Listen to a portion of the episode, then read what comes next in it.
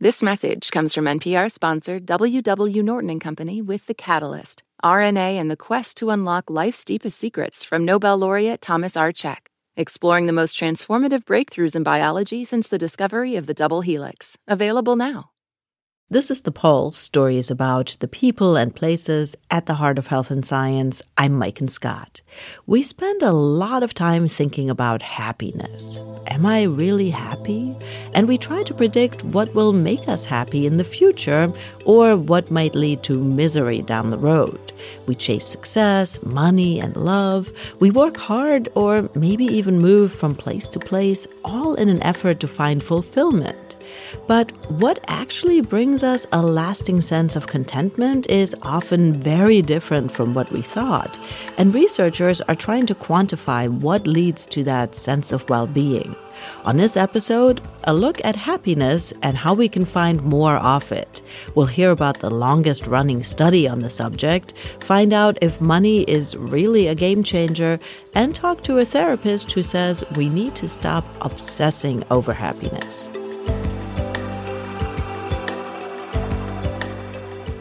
To get started, let's look at one of life's big questions, where it seems like choosing one option over another could have deep and lasting consequences. Pulse reporter Liz Tung has found herself at a crossroads lately, wrestling with the decision whether she and her husband should try to have children or continue on their current path as a childless couple. Would having kids make them more happy or less satisfied? Would not having children mean big regrets later in life? Liz decided to consult her friends who are parents and also scientists who have studied this question in her quest for answers. I'm in the car with a few friends, and we're on our way back from a baby shower. One of them is FaceTiming with her two year old daughter, who's back at home with her husband. you guys having fun? I saw yeah. that you went to. At the house, yeah. You tell mommy you miss her? You were telling me over and over again. the daughter does some more adorable babbling, and then it's time to sign off. All right. So say, see you later, Mama. I love you. All right, baby. I love you. Bye. Bye. this is the side of parenting I usually see. All the cute things cute pictures, cute stories, cute videos. And when I see it all, I can almost imagine my husband Wooly and I doing it ourselves. The excitement of feeling that first kick, the bliss of holding a newborn, the pure joy of a little person you created running into your arms like you're their whole world. Or, as one of my friends told me, it's like how you feel about your cat times a million.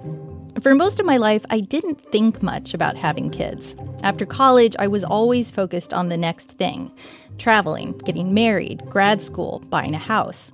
And then, suddenly, the checklist was full, and I had this thought wait, what did I do this all for? It seemed like the obvious answer was what all of my friends had started doing having kids. It's something my husband Wooly and I started talking about a couple years ago when I hit my mid 30s. But pretty quickly in these discussions would always hit a wall. That wall being potential problems. Well, I think really the, the biggest hindrance is the amount of money that it takes. I think we'd just be constantly scrambling and panic and feeling like we were letting the child down by not doing well enough because circumstances just don't allow for it. I worry more about whether or not we could actually handle it. Wooly's on the spectrum and hates loud noises. He also doesn't do very well without enough sleep. I, on the other hand, struggle with executive functioning, being on time, remembering appointments, not losing my keys and I require lots of me time to recharge. So all of that's in the no column. In the yes column, our future happiness, feeling like we have meaning in our lives, and the distinct fear that I'm missing out on something, something big, something life changing, something that would bring us a depth of joy and love that we would never otherwise understand. So it's big philosophical questions on the one side and more practical logistics type issues on the other. It feels like this complicated equation that I can't quite solve. So finally, I decided to stop churning my brain and to ask my friends what is having kids really like? And has it made them happy. My first discovery was that almost no one I know has spent as much time agonizing over this as I have. I mean, yeah, I, I didn't totally think it through. This is a friend who I'll call Maya. I wanted her and another friend we'll hear from in a sec to be completely honest, hence the pseudonyms. I started off by asking how the reality of motherhood compared with their expectations. I thought it would be rewarding and like it would be hard, but that you would get it. It would just make sense and like babies can't be that hard. But it was not that at all. It has, is not that. My other friend, who I'll call Erin, chimed in. It is relentless, yeah. like nonstop. And your mind gets pulled into so many different directions. So does your body. I've heard that it gets a lot better after the first year, but for Maya, who's now a couple years in, it's still really hard, especially balancing her kid with her job. I think right now it's like juggling both. I, I always feel like I'm not doing anything 100% well, mm. like being a good worker and also being a parent. Erin told me her job used to be a huge part of her identity, but since having a kid, she's pulled away from work. In some ways, it's felt kind of bad, like she's losing herself. But in others, she says it's put her life into perspective. You know, that was my value. Yeah. And now I'm away from it, not doing anything remotely close to that, but doing like the most important work I've ever done. Yeah. And it just makes you rethink like, what was I doing this right. whole time? Like that none of that shit matters. Yeah. Finally, I asked Maya and Erin the big question. Are you happier? Erin said it's been hard not being able to do the things she used to love, like going to concerts, trying new restaurants, traveling. But I wouldn't trade it. I wouldn't. Yeah. I wouldn't. Like, I think like there's meaning now and there's a purpose. Whereas like before, we would go to bed and be like, man, we really wasted our day. and like these days, I never feel that way. Like, I feel like I really did everything I could mm-hmm. in this day. Do I dread the next day? Yeah, but at least I don't go to bed feeling like yeah. wasteful. And I guess oh. that makes it worth it. I don't know. I asked Maya what she thought. If, in the final balance, having kids has brought her more meaning and happiness. It's definitely all consuming, and I don't like that. Like, I regret every day having a kid. Like there's there are happy moments some days, but like I mostly regret it. What, what makes you is it like how it changed your ability to like live independently and to like have time for yourself? Is like all yeah. the things that we were just talking about? Yeah being able to be independent but also just the like damage it did to our relationship. And like that was like my top pride and joy. It was like we have this beautiful relationship and it, this is to make me emotional but like that was everything and now we put ourselves our our relationship and ourselves on the back burner to our our detriment. Mm. and so now we're trying to work really hard to get back to a good place. And it feels like an uphill battle. And that's scary and makes me sad you know that i feel like we've lost something After talking with Maya and Erin, I felt like I was being pulled in two different directions. Both said having kids is the hardest thing they've ever done, but for Erin, it was worth it. For Maya, at least right now, it isn't. So I reached out to other parents, friends, acquaintances, my own parents, about why they decided to have kids and how it's affected their happiness. There were a few common threads. Everyone agreed the first year is rough. Some talked about the toll on their bodies from pregnancy, childbirth, and breastfeeding. Most said having kids changed them as people, giving them more patience, empathy, and gratitude. But there was still no clear answer about happiness. So I decided to find out what science has to say. I started with Jennifer Glass. She's a sociology researcher and professor at the University of Texas, Austin, and a mother to grown children herself. Jennifer has published several influential studies on the happiness of parents, so I decided to get right to the point. Based on your research, if I want to be happy, should I have children? It depends, but probably not. If you're expecting it to increase your happiness. When Jennifer says happiness, she isn't talking about long term fulfillment, more like your day to day well being, how good you feel in a given moment. I wouldn't say it would necessarily decrease your happiness. I think what the data show pretty conclusively is that there's no increase in happiness from having children, and there can be decreases in parental happiness. I have to say, this kind of blew me away. And at the time it was first discovered by researchers in the 90s, it blew the academic community away too, because it goes against so much conventional wisdom about the joys of children. A lot of people have these beliefs that, you know, having children will make you happier or make you feel feel more fulfilled. That if you don't have children you might be lonely in old age or you might lack people that will care for you. But if you look at all of the studies you can't find any that show that parenthood in fact increases your adult happiness even in old age. What Jennifer's research added to the mix is that this finding isn't universally true. In a 2016 study, she looked at the happiness of parents versus non parents in the US and in 21 other developed countries. The results ran the gamut. In some countries, parents were less happy. In some, they were equally happy. And in a few, they were actually more happy than non parents.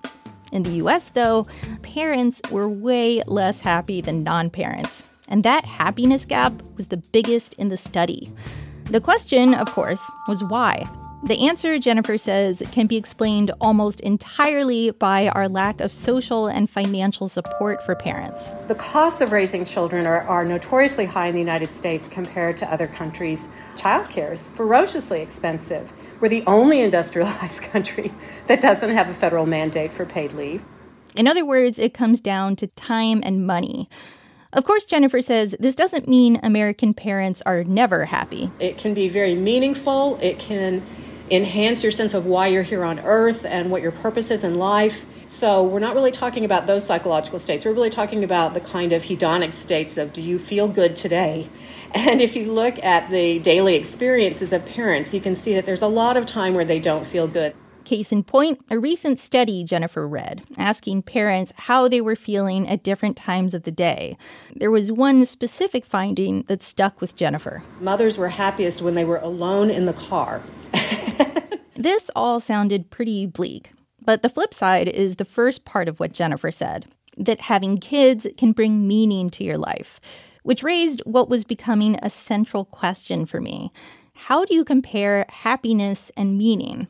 Because, I said to Jennifer, on some level, doesn't meaning lead to happiness? I think mental health experts will tell you it's a totally different category. That things that can be deeply meaningful can also be very hazardous to your health and well being. For instance, working with refugees in a war torn country. Probably not the happiest work, but intensely meaningful. So I think that people derive meaning oftentimes from deciding to engage in forms of self sacrifice. And I think those are the things that kind of keep people going in times of despair or times of hopelessness, uh, to have that sense of purpose. And so I think you have to really dissociate those two because one of the things that makes parenthood meaningful is that you feel like you're putting a little bit of your stamp on immortality.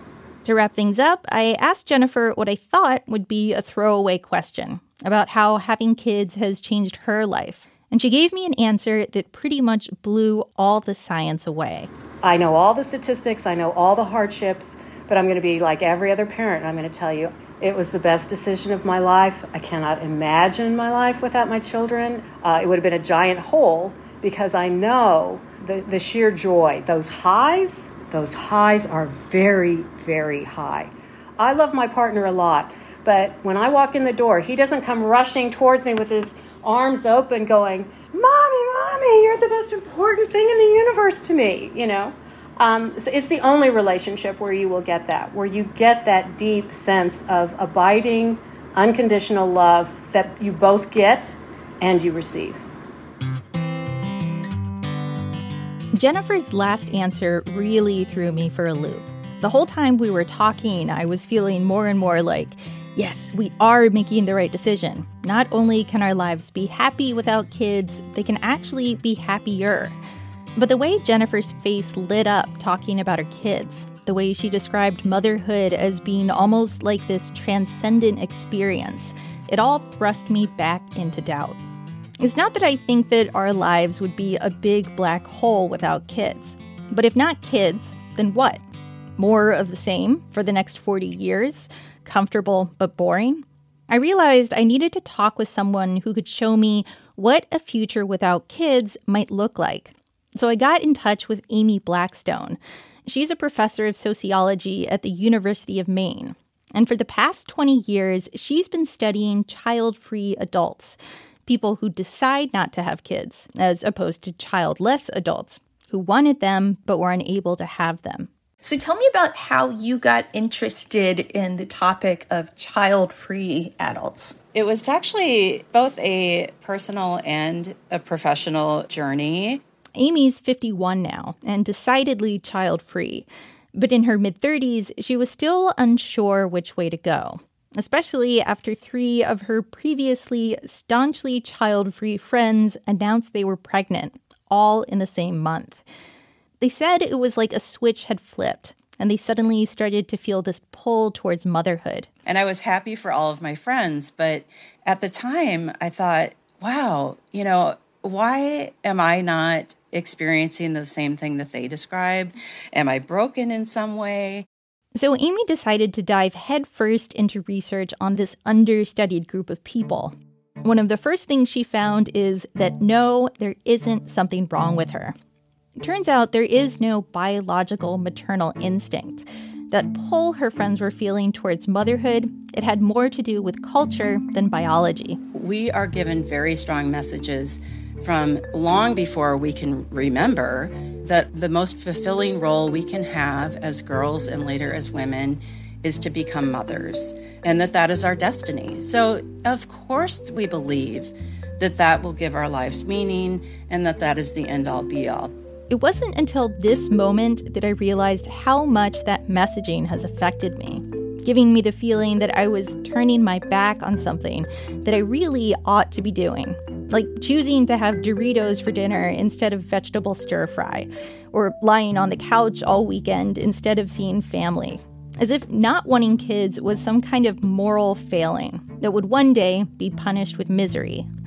But according to Amy's research, not only is there not something wrong with being child free, it turns out parents and non parents list really similar reasons for their decisions to have or not have kids. For instance, concern for their relationships, for their community, and for the future of the world. So we actually have more in common with parents than we might think. As for how those decisions play out, Amy told me that people who don't have kids, on the whole, tend not to regret their decision. Which brought me to the biggest question I had for Amy. So, this piece is going to be for an episode we're doing about happiness, which is kind of like how I started on my journey of researching this. Um, because I told Amy about all the research on happiness and having kids, and how I talked to all these parents who were telling me how having kids is so hard but rewarding how they might be less happy on a day to day level, but have a greater sense of meaning, and how this question of meaning had started to become my biggest worry. Meaning and happiness, because I, I would say that's probably, other than the peer pressure, that's been the biggest thing my mind has been swirling around. So I'm wondering, is that something that you thought about? And is that something that you hear other child free people talking about? Is like struggling to find a sense of meaning um, without having kids? Yes, I'm so glad you asked this because this is something I thought a lot about. And oh, let me just cut to the very end and say I wouldn't worry about it if I were you. The world is our oyster, and there are many ways to find meaning. For instance, some people find meaning in their work, or in being creative, or in nurturing their friendships. Amy finds it in her teaching, her husband, the volunteer work she does mentoring high school kids. She meditates, she writes, she does interviews with people like me. Like, there are so many other ways to challenge yourself to become more selfless or to experience new things or to gain greater happiness. Hmm. I love that. I have to say, when you said that, like, I shouldn't worry about that and the world is your oyster. It got me like a little choked up because I guess I didn't realize like how much that has been weighing on my mind is that like sort of the picture that I've formed talking to people and researchers is like, well, if I don't have kids, I'll have a pleasant life. I'll have a perfectly pleasant, happy life, but not necessarily like a meaningful life if I don't have kids. I'd hoped that by the end of this story, I would have gathered enough evidence to reach a crystal clear answer. But of course, making big life decisions isn't like that. So instead, I reported back to my husband Wooly about what I'd found. Basically, the conclusion I've come to is like it's a wash. So, like, whether you have kids or you don't have kids, it doesn't really affect your overall happiness. So for me, it's it comes back to this question of what would we be missing out on? Well, every choice you make means that you're choosing not to have something else. So, like, you know, at the minute, like, our lives uh, are great and it would be very, very difficult to fit a kid in but also like we don't know the future. Like it could be that because we didn't have a kid in a couple of decades like our life is just hell and we really missed out on everything. But I, I kind of doubt that at the same time. Like i don't i don't have that feeling. To be honest i don't have that feeling either. Because Wooly's right. Our lives are happy now. When i think about the happiest part of my day it's after dinner sitting on the couch with Wooly and our two cats just doing the crossword it's not productive or transcendent or lasting, but maybe happiness doesn't have to be any of those things. If I learned anything from all my conversations, it's that there's no one way to be happy, and that happiness isn't guaranteed no matter what you do.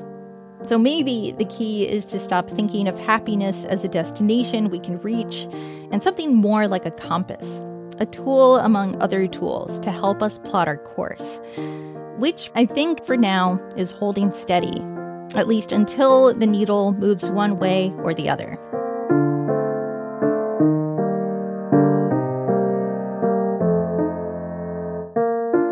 That was Liz Tung reporting. Coming up, two men from very similar backgrounds. One became a high powered lawyer, the other a teacher. Who led a happier life and why? The difference had a lot to do with how much they engaged in relationships with other people. That's next on The Pulse.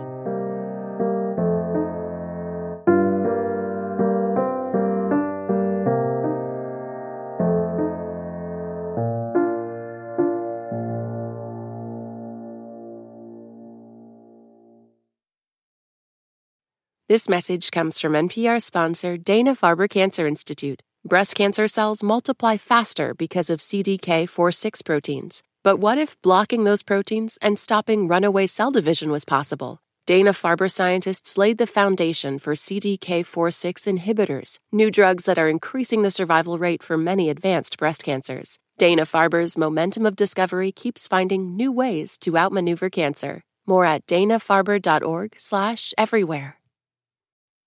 Support for NPR and the following message come from Proven Winners Color Choice Shrubs. Their flowering shrubs and evergreens are trialed and tested by expert horticulturists for 8 to 10 years to ensure a beautiful, high performance display in your landscape or garden. And because the team at Proven Winners Color Choice Shrubs is passionate about gardening, they've put together resources to help you get started with garden projects big and small. For example, did you know that hydrangea flower buds form on branches the year before they bloom? With guides like Hydrangeas Demystified, you can learn from the experts and get your questions answered on hydrangea pruning, watering, reblooming, and more. Proven Winners Color Choice shrubs are available in the distinctive white containers at garden centers nationwide, including over 50 varieties of hydrangeas. Learn more at provenwinnerscolorchoice.com/npr.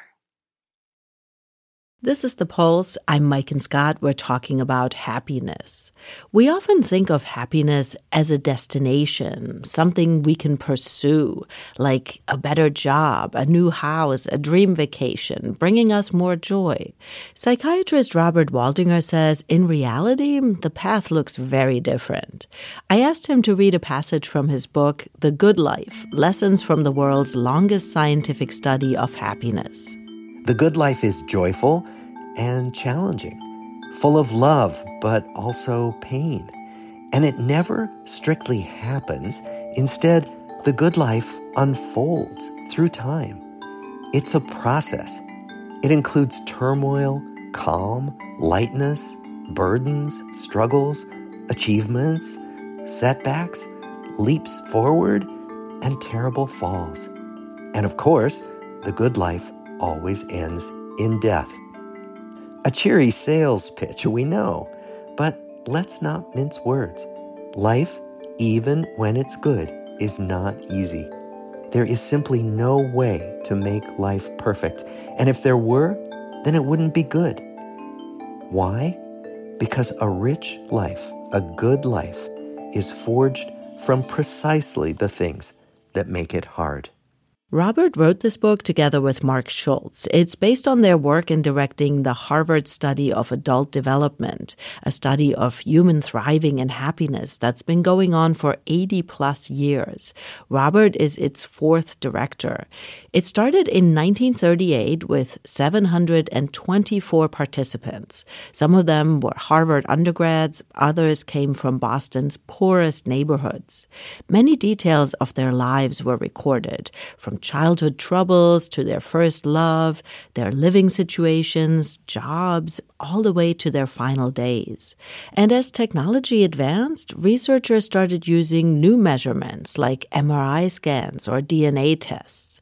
In the beginning, it was only men in the study. Then researchers expanded it to include wives and children. Today, the study continues with the descendants of the original group. Let's talk a little bit about definitions. There are issues around how satisfied we are with our lives, how we feel about our lives, how, quote, happy we are. Those are all things we have our own definitions for. And when you try to standardize them, it gets really difficult. So, what are the definitions you use for this study? It does get difficult. But the research is showing that there are a couple of big flavors of happiness, if you will, and that when you study thousands of people, they mostly fall into one of these buckets. So there's hedonic well being, and it comes from hedonism. And it really refers to that sense of, am I having a good time right now? You know, are we having a good time talking together? And that's a moment to moment experience. But an hour from now, something upsetting may happen to me, and I won't be happy at that moment, right? Then there's another kind of happiness that we refer to as eudaimonic well being, comes from Aristotle. And it really is that sense of life being basically worthwhile, my life being basically good. And that's a longer term sense of contentment. There's a third flavor that people have begun to study called psychological richness. And the argument is that some people prioritize having new experiences, stimulating experiences, maybe not even ones that make you happy, but like traveling to new places or meeting new people. But it sounds like people could lead very, very different lives and still report at the end of it having been pretty happy. Absolutely. Absolutely. One of the things that we know when you study thousands of people across many decades, one size never fits all. Like happiness is not the same, probably for any one person as another, but certainly there are many, many different ways to lead a happy life. Is one element of feeling happy and satisfied that you find a life that matches your expectations, your personality. You know, if I'm craving a lot of excitement and I have an office job, you know, somebody else might be super happy in that office job, but I might not be. So, how important is it to kind of like match your personality to your life? It's very important. And there really are ways of tuning into that. So, one of the things that we know is that each of us gets energized by some things that we do, and each of us gets our energy depleted by other things. And so, to the extent that we can tune into the things that energize us and turn toward those things when it's possible, that really is much more likely to make us happy. Now, choice isn't always possible, as you were implying, I think, in your question. You know, that I may be stuck in a job where it's hard to do that. But even in a job that isn't so exciting for me, there may be ways to find those elements that are more exciting or those people who are more enlivening, even in the midst of a kind of dull daily routine. The people in your study come and came from very different backgrounds. Some were really affluent, some came from from families that were well to do, others came from really poor families. How important are the life circumstances to the outcomes that you measured and continue to measure? They are important for some things and not so much for others. So, one of the things we know is that privilege really matters. Our Harvard undergraduate students, who we started with in 1938, they lived on average 10 years longer than the inner city men. And we're pretty sure that has to do with access to education, access to information about good health behaviors, access to good health care, that all of that really matters. On the other hand, the two groups, the really poor, underprivileged inner city group and the Harvard group, didn't differ in their average levels of happiness as they went through their lives. So, in some ways, privilege matters, in some ways, less so. You write about in your book two men who came from very similar backgrounds. One went to war, the other one served in the military but did not fight in World War II. One became a lawyer, made really good money, the other became a teacher, did not make such great money. How did they stack up? Well, we deliberately chose those two to compare with each other because they started out privileged. They started out as Harvard undergraduates. And so you would think each of those men had it made. They were all set up to have great lives. They had such different lives that the man who didn't make much money and was a high school teacher his whole life, he was almost certainly our happiest person in the study, bar none. And the lawyer who made lots of money and won awards, he was one of our least happy people. And the difference had a lot to do with how much they engaged in relationships with other people. The high school teacher turned out he loved his students and his colleagues. He had a warm relationship with his partner, warm relationships with his kids and his grandkids. The lawyer had two unhappy marriages pretty distant relationships with his children and never felt like he quite fit in in life. How much does personality or disposition play a role here? I'm thinking about how much regret we feel when things didn't go our way, or when we feel like we made the wrong decision, or how we view other people, whether we tend to want to see the best in others or whether we are regarding others with suspicion.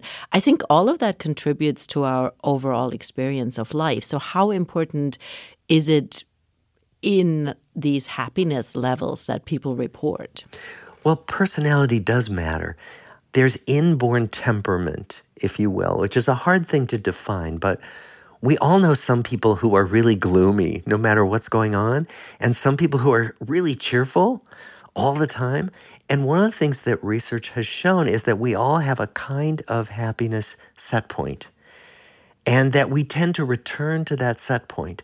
They did a study of people who'd won the lottery and also of people who'd had a terrible accident and become paralyzed and wheelchair bound. And they studied their levels of happiness before and after these big events. And a year after the big event, everybody had returned more or less to their baseline levels of happiness. So the lottery winners didn't stay euphoric a year later, and the people who'd had the accidents um, were back to their usual levels of happiness. And that suggests that we all have a kind of inborn set point that can be changed, that we can work on, but that's there for each of us. But we tend to associate happiness more with external factors, don't we? We do. Um, I'm a Zen practitioner, so I spend a lot of time on a meditation cushion. And one of the things that I learn is that external factors come and go, but that there is a kind of basic okayness about life that we can tap into. It doesn't have to be in meditation, it can be, you know, taking a walk in nature, it can be getting lost in a wonderful piece of music. Um, but that there is a way to sort of see beyond the momentary external factors of life. And that seems like a really important message that tends to get lost in our day to day lives where we're so frustrated with dumb stuff and whatever, like something that happened at the office yesterday or some traffic that derailed me. Like, we all do this where we look to the outside world and we do not tap into what's inside. Absolutely. Actually, one of my friends has this saying. He says, I often ask myself, what was my problem three problems ago? And he said, I can never remember, right? Because everything changes. And so, what we know is that even if I'm really annoyed today about something that happened at work, I'm not going to feel that way tomorrow by and large, right? Everything moves ahead and changes. Let's talk a bit about relationships since they seem to play such a big role in people's overall level of happiness. What kind of relationships are we talking about? Family, spouse? We're talking about all of them. So you don't have to have a romantic partner. You don't have to live with someone to get these benefits that we find in our research. It can be other family members, can be friends, the other thing that research has begun to show is that the relationships we think of as superficial, like talking to the person who makes your coffee for you in the coffee shop, or talking to the person who checks out your groceries at the grocery store, that those give us little hits of well being. And so, even those kind of casual ties, as we call them, uh, help us feel connected, help us feel that we belong. So all of it matters. And how do people maintain these relationships? If you think about some of the happiest people in the study, what do they talk about? keeping close friends, you know, doing doing the work to have those relationships in their lives. Well, the work isn't that hard actually. It's just persistence that counts. So, like in our book, we coined the term social fitness, and we meant it to be an analogy to physical fitness. The idea being that, you know, if I go work out today, I don't come home and say, gee, I never have to do that ever again. I'm done, right? Like we know that taking care of our bodies, getting exercise is an ongoing thing. And in in our research, we found that the people who were best at this social fitness were the were the people who took small actions day after day, week after week. So they kept in touch with the people who they wanted to keep in their lives, whether it was phone, you know, or making sure they got together, inviting people over to their house. Um, all of these activities matter. And you know, people can do that right now. Sometimes I challenge people. I say, just think of someone you miss and want to connect with, and just take out your phone right now and text them or email them and just to say hi. These kind of small actions, day after day, are enough to keep our important relationships alive and vibrant. Were there any broader takeaway points from study participants in terms of happy, quote, happy marriages, families where people felt loved and supported? One of the takeaways was that the people who were happiest in their relationships were the people who kept allowing each other to change and supported each other in those changes, which is a really important concept that I never thought of. So when I, have been married for 37 years, and when we got married, I thought, well, I'm I'm marrying this person and this is who she is and this is who she's going to be. Well, of course, she's changed so much and I've changed so much. And I think what we learn is that in all of our relationships, friendships, certainly family relationships, that when we keep noticing who is this person now? Who is this person becoming? And when we respect those changes and even support them, that that goes a long way to keeping relationships stable and closely connected. And I think a lot of what our work has shown is that bringing relationships front and center into our awareness is something that helps us realize oh my gosh, this is such an important factor in what makes me happy and what makes a good life. The more we talk, the more I'm thinking about something I think my kindergarten teacher used to say to us, where she would say, It's the little things. It's the little things, yeah. you know? Yeah. And that sounds like whatever, you're going to cross stitch it on some. some frame, but but it's also true. Yes. You know, and that's what sometimes I'll say this, you know, because look, I've done this fancy research for 85 i mean i haven't done it for 85 years but it's an 85 year rigorous scientific study. But often i say about this topic it's not rocket science. It's not hard. It just involves paying attention and doing the little things as you say over and over again to nurture our relationships. Do you think we have outsized expectations in terms of our happiness where it just seems like, oh, I should be on this massive nor'easter roller coaster and instead I'm on a little teacup ride or something, you know, yeah, like yeah. where yeah, where I just it it feels like oh everything should be so much bigger and grander and and flashier. Yeah. I do think we have that expectation. And to some extent, the culture gives us the impression that life should be like that. So think about scrolling through someone else's social media feed mm-hmm. and you see their photos of beautiful beaches that they're on, right? Or great parties or about to dig into a wonderful plate of food, right? And you would imagine that everybody else is doing that all the time, that they're all out there living their best happy lives 24 7. And one of my teachers put it this way he said, We're always comparing our insides to other people's outsides. Um, and you know the the curated lives that we show each other can can give the impression that life is supposed to be a wonderful ride all the time. Nobody on earth is happy all the time. Right. Nor would we know what happy is if we had it all the time. Yeah. I mean, I think that's that's another good lesson that emerges from the book is that eh, the moments of joy and and sheer happiness they come in contrast to the other moments.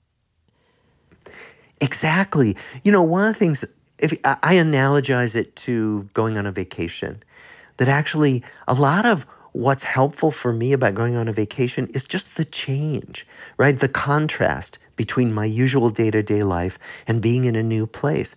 But then by the end of the vacation, I'm often ready to come back to my usual day to day life. It's the contrast. And I think that the contrast between good times and harder times is what helps us appreciate the good times. You say in the book that it's it's never too late to be happier. So, how do we get there? Yeah. Well, one of the things that's true is that you can't plan it, mm-hmm. right? You can make yourself more likely to be happy. Um, one quote is happiness is like an accident, but we can make ourselves more accident prone, right? So that you can set up the conditions which make you more likely to be happy. And that means taking care of your health taking care of your body, and as we say, taking care of your relationships. And that if you can do those things and also try to keep engaging in the activities you care about, that those are the kind of active ingredients which make it more likely that we'll be happy more of the time. Robert Waldinger is a professor of psychiatry at Harvard Medical School and the director of the Harvard Study of Adult Development at Massachusetts General Hospital. Together with Marc Schulz, he has written The Good Life Lessons from the World's Longest Scientific Study of Happiness. The work Robert and other researchers have done seems to be pretty clear that money can't buy you happiness. But it does play a role, especially when financial worries are a constant source of stress, or when people can't afford good nutrition or health care. Several cities in the U.S. are now experimenting with guaranteed income programs, more as a way to help families thrive and stay healthy. But could this also impact happiness levels? Alan Yu reports. Back in 2019, Tomas Vargas Jr. struggled to pay the bills for his family. He lives in Stockton, California, with his wife and two young children. He worked a warehouse job in the evenings. During the day, he looked for side hustles like fixing cars or mowing lawns. I was always coming home extra tired, and then I would go to work. You know I mean? And then after I come back from work, I'd be even, even more tired. So it was a constant, just day every day, every day.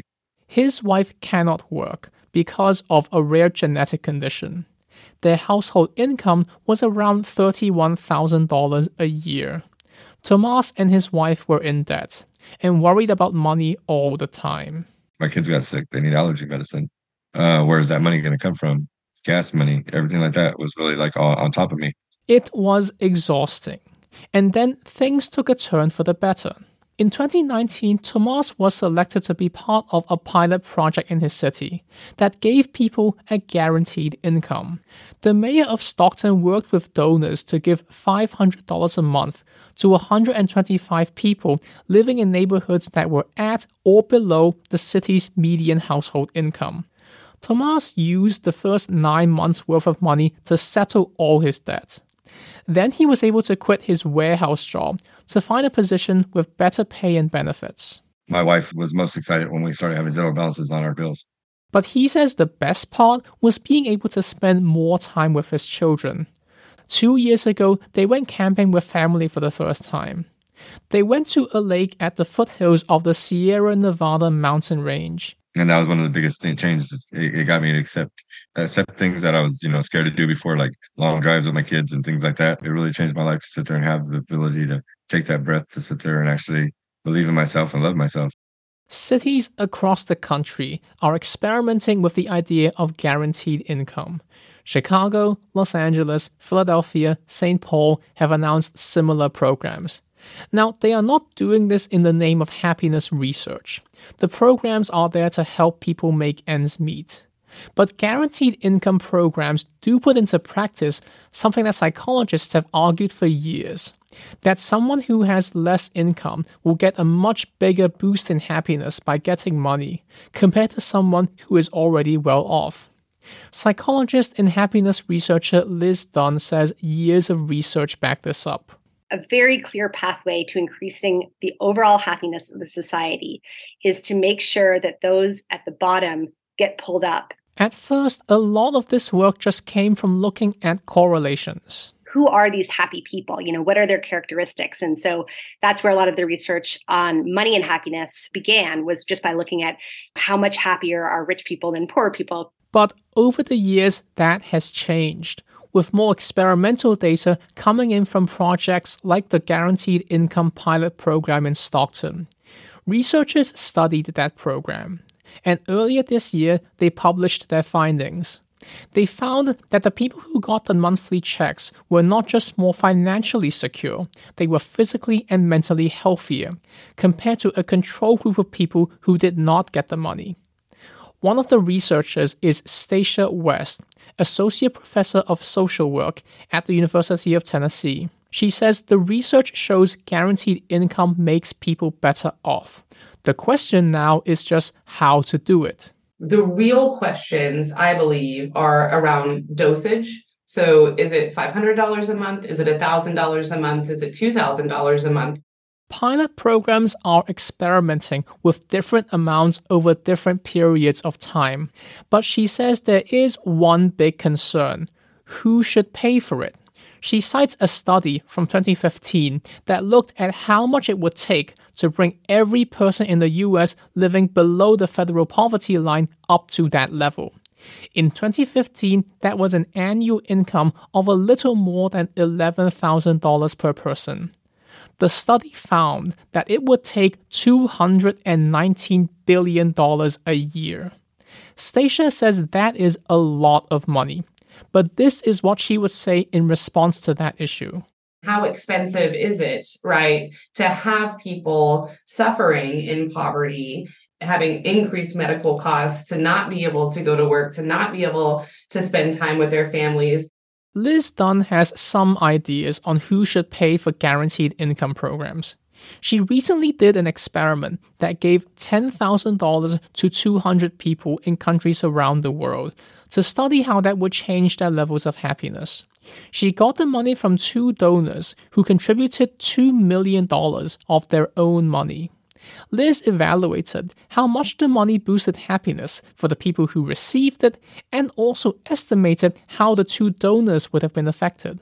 By giving this money away, these two high net worth individuals essentially created 225 times more life satisfaction with this amount of money than they would have if they had just kept it in their own bank accounts. So you can really magnify the impact of money if you have a little some extra by giving it away to others who have less than you do than by keeping it for yourself. And she says it's a win-win. One of her consistent findings is that people get more happiness by spending money on other people. Past research has demonstrated that people actually feel good, this warm glow from giving to others. That story was reported by Alan Yu. You're listening to The Pulse. I'm Maiken Scott. You can find us wherever you get your podcasts. Coming up, when does the desire to be happy and to radiate positivity become a bad thing? The first thing they say when they come to therapy is, I just want to be happy. I don't understand why I'm not happy. That's still to come on The Pulse.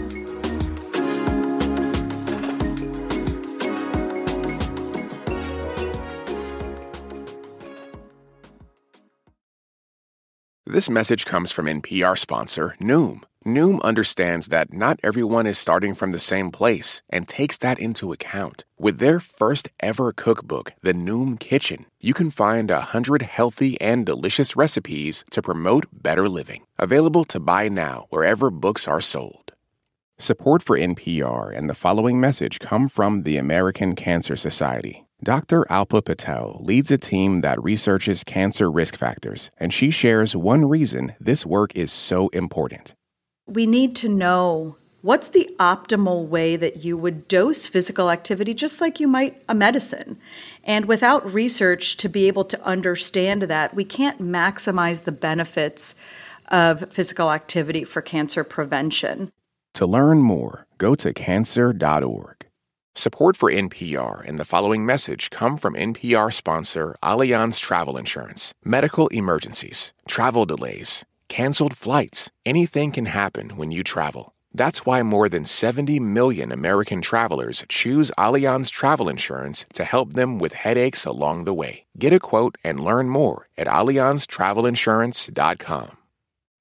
This message comes from the Soul Boom podcast hosted by Rainn Wilson. Every Tuesday, Rainn speaks with guests about topics that tickle the mind, heart, and yes, the soul. Subscribe to Soul Boom wherever you get your podcasts. More at voicingchange.media.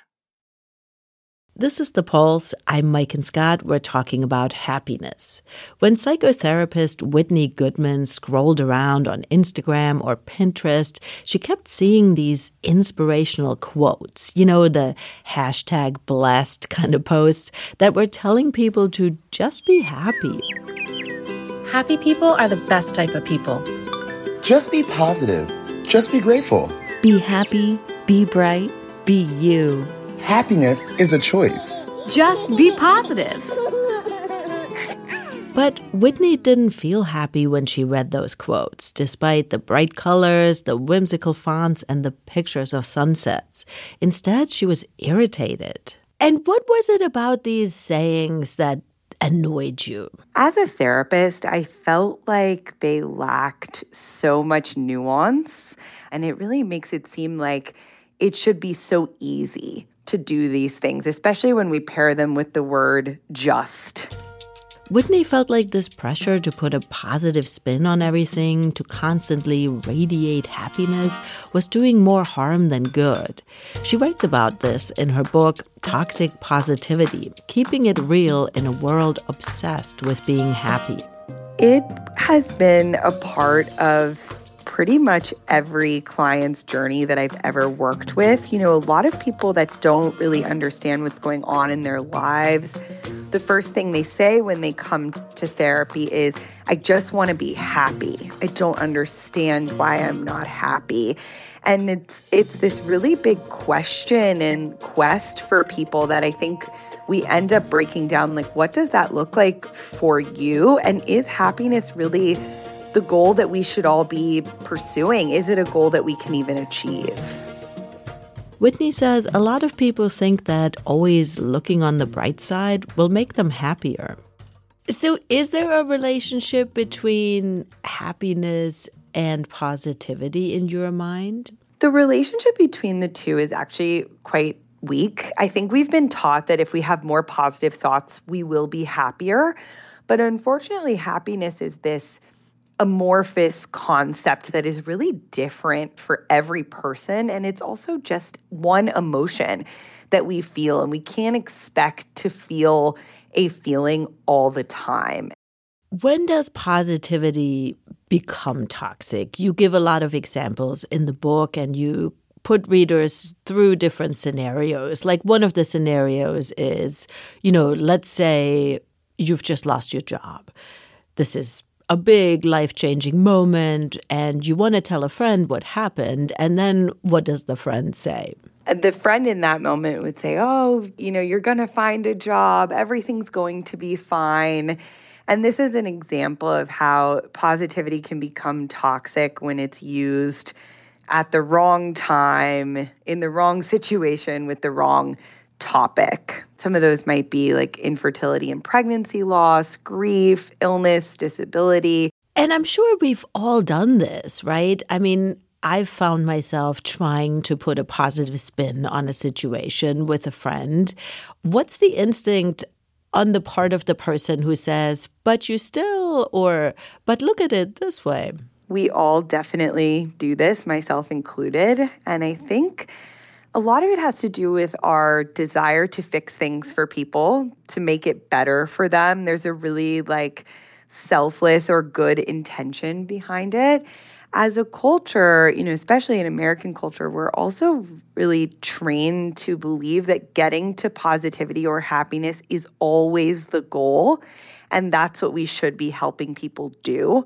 I also think a lot of people just don't know any other way. They don't have any other options or skills. And they feel very uncomfortable sitting in difficult emotions themselves. And so they have a lot of trouble doing that when other people are having those types of feelings around them. What do we want when we put a positive spin on a situation? Let's say we've just gotten a really scary diagnosis. When we're trying our best to put a smile on our face and to say, here's the good part about this, what do we really want? Mm-hmm. We're looking for relief and control in that moment if I can understand why this is happening to me and put a positive spin on it, it gives me some security in that I know why this is happening and I know what's going to happen next. And one of the biggest things humans deal with, the biggest problems, is lack of control or insecurity about what's going to happen in the future. And I really think positive thinking has attempted to give us that level of control over our future, over our present, but it's a, a bit of a false promise. Whitney says, of course, positivity is not all bad. It can help us get through things and it can make us feel better. I think a lot of us are also naturally attracted to positive people. We like their energy. We like the person who is in the office who is like, hey, how are you? Who always has a smile on their face, right? I mean, there is something attractive about it. There's absolutely something attractive about that. And I think that's something that I found can become part of toxic positivity when there is a person who is that way and people continue to reinforce that about them. Like, I love that you're always positive, you never complain about anything.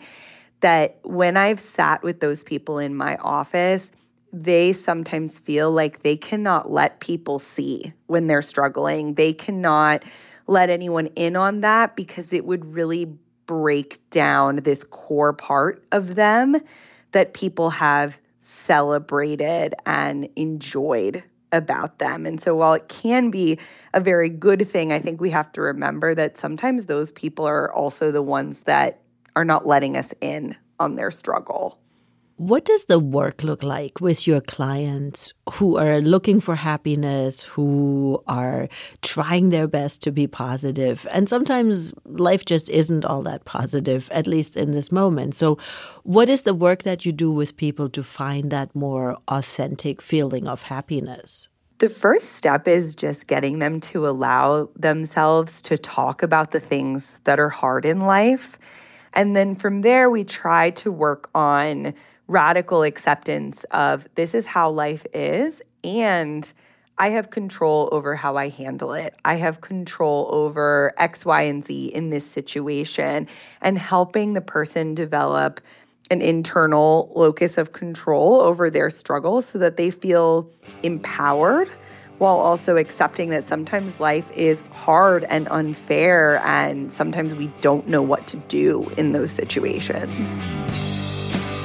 Whitney Goodman is a psychotherapist and the author of Toxic Positivity Keeping It Real in a World Obsessed with Being Happy. That's our show for this week. The Pulse is a production of WHYY in Philadelphia. You can find us wherever you get your podcasts. Our health and science reporters are Alan Yu, Liz Tung, and Grant Hill. Marcus Biddle is our Health Equity Fellow. Alan Hinnage is our intern. Charlie Kaier is our engineer. Our producers are Nicole Curry and Lindsay Lazarski. I'm Maiken Scott. Thank you for listening.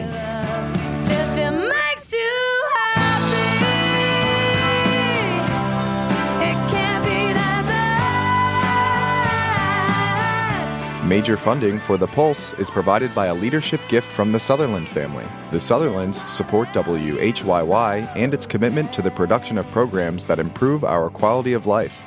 The Commonwealth Fund supports The Pulse and reporting on health equity. The Commonwealth Fund, affordable quality health care for everyone.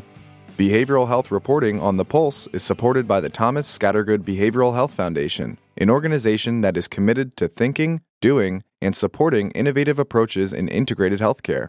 WHYY's health and science reporting is supported by a generous grant from Public Health Management Corporation's Public Health Fund. PHMC gladly supports WHYY and its commitment to the production of services that improve our quality of life. This message comes from NPR sponsor Allianz Travel Insurance. Don't get caught without emergency medical coverage on an international trip. Learn how Allianz Travel Insurance can protect your trip from the unexpected at AllianzTravelInsurance.com.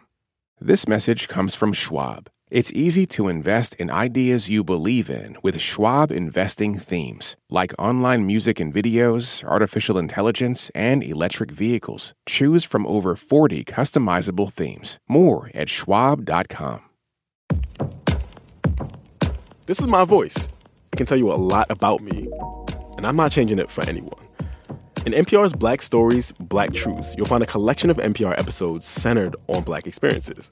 Search NPR Black Stories, Black Truths wherever you get your podcasts.